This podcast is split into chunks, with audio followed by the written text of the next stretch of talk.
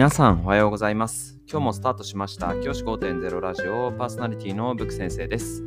僕は現役の教師です。学校で働きながらリスナーの先生たちが今よりちょっとだけいい人生を送れるようなアイデアを発信しています。より良い授業、学級ケア、働き方、同僚、保護者、児童生徒との人間関係、お金のことなど、聞かないよりは聞いた方がいい内容を毎朝6時に放送しています。通勤の後から10分間聞き流すだけでも役立つ内容です。一人でも多くのリスナーの先生たちと一緒に良い教師人生を送ることが目的のラジオです。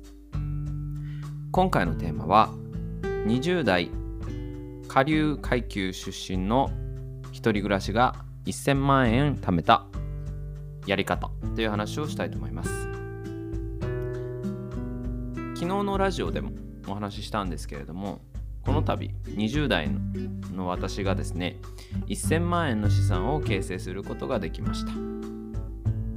でこの1000万円を貯めるまでのプロセスをですねちょっと今日から1週間金曜日ぐらいまでかけて話していこうかなというふうに思っております。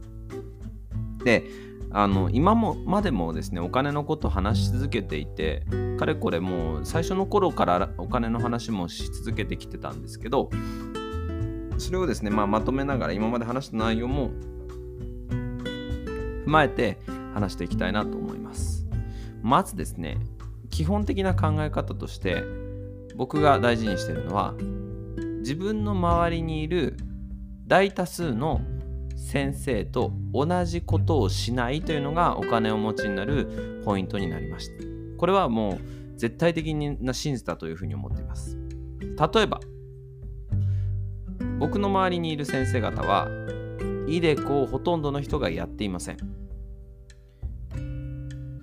僕の学校で、僕の学校の規模って大体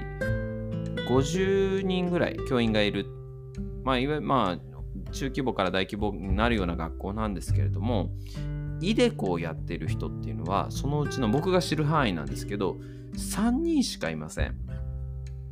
3人ということは、どのぐらいかっていうと、まあ、6%ぐらいですか？しかいないということが分かりました。これって、周りの人と同じようにイデコやっていいない人の方が大多数なわけですよね。多数派なわけですよね。うん、だけども、入れ子をやっている。こういうふうにですね、周りと違うことをやるっていうのはすごく大事だと思っています。同じように積立 NISA もそうです。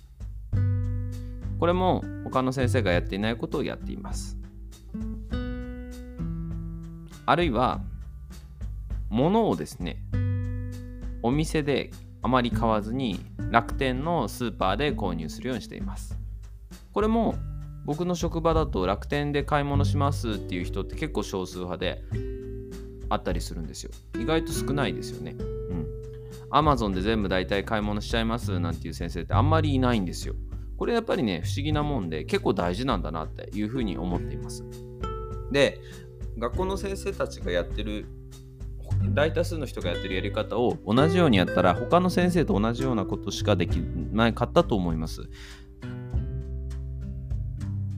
もう一個例を挙げようと思うと、例えば保険です。僕はこのラジオで再三再四言って生きてるんですけど、一人暮らしで生活してて、共働きじゃなくて一人暮らしで生活していたりとか、あとは、えーと、一馬力で働いてたりとかしない限りは生命保険なんていりませんよって話をずっとしてきました。医療保険もいりませんよっていう話をしてきました。これも多くの先生はおそらく保険をたくさん入ってるっていうことが多いと思います。学校の先生たちってかなり保険入ってるんですよね。だからあんだけ営業の人が来るんだと思うんですけど、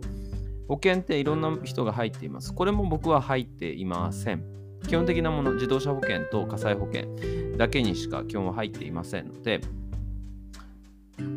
そのぐらいの出費で済んでいます。それもですね、他の先生にはきっとないところかなというふうに思います。このようにですね、自分が周りと少し違う生き方をしている。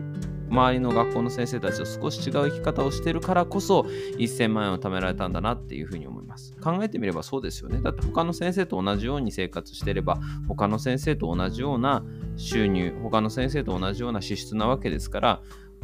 お金持ちになれたかっていうとそんなことないのかなっていうふうに思うわけですね。もちろん1000万円ぐらいで何言ってんだって話なんですけど大事なことは周りの先生と同じような生活をしていると周りの先生と同じような経済状況にしかならないよっていうことなんですよ。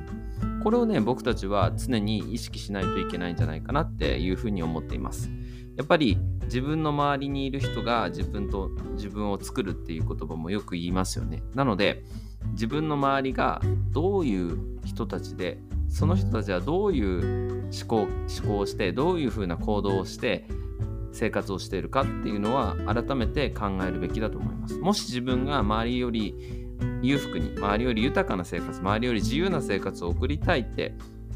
いうふうに思うのであれば僕はもう今から周りと違うような行動周りの先生と違うような行動をしていくっていうことをやっていかなければいけないんじゃないかなというふうに思っています。ぜひですね、先生方にはその部分を意識してほしいなと思います。これがまずね、お金持ちになる第一歩かなっていうふうに思うんですね。お金持ちになりたいなって思う先生も多いと思います。そんな先生はですね、まず周りの人と同じようなことをしてはいけないよっていうことをあの意識してほしいかなっていうふうに思います。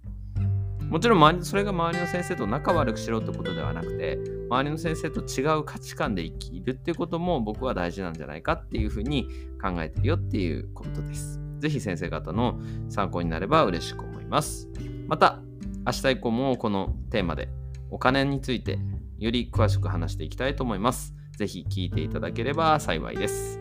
じゃあ今日はこの辺で起立例着席さようならまた明日。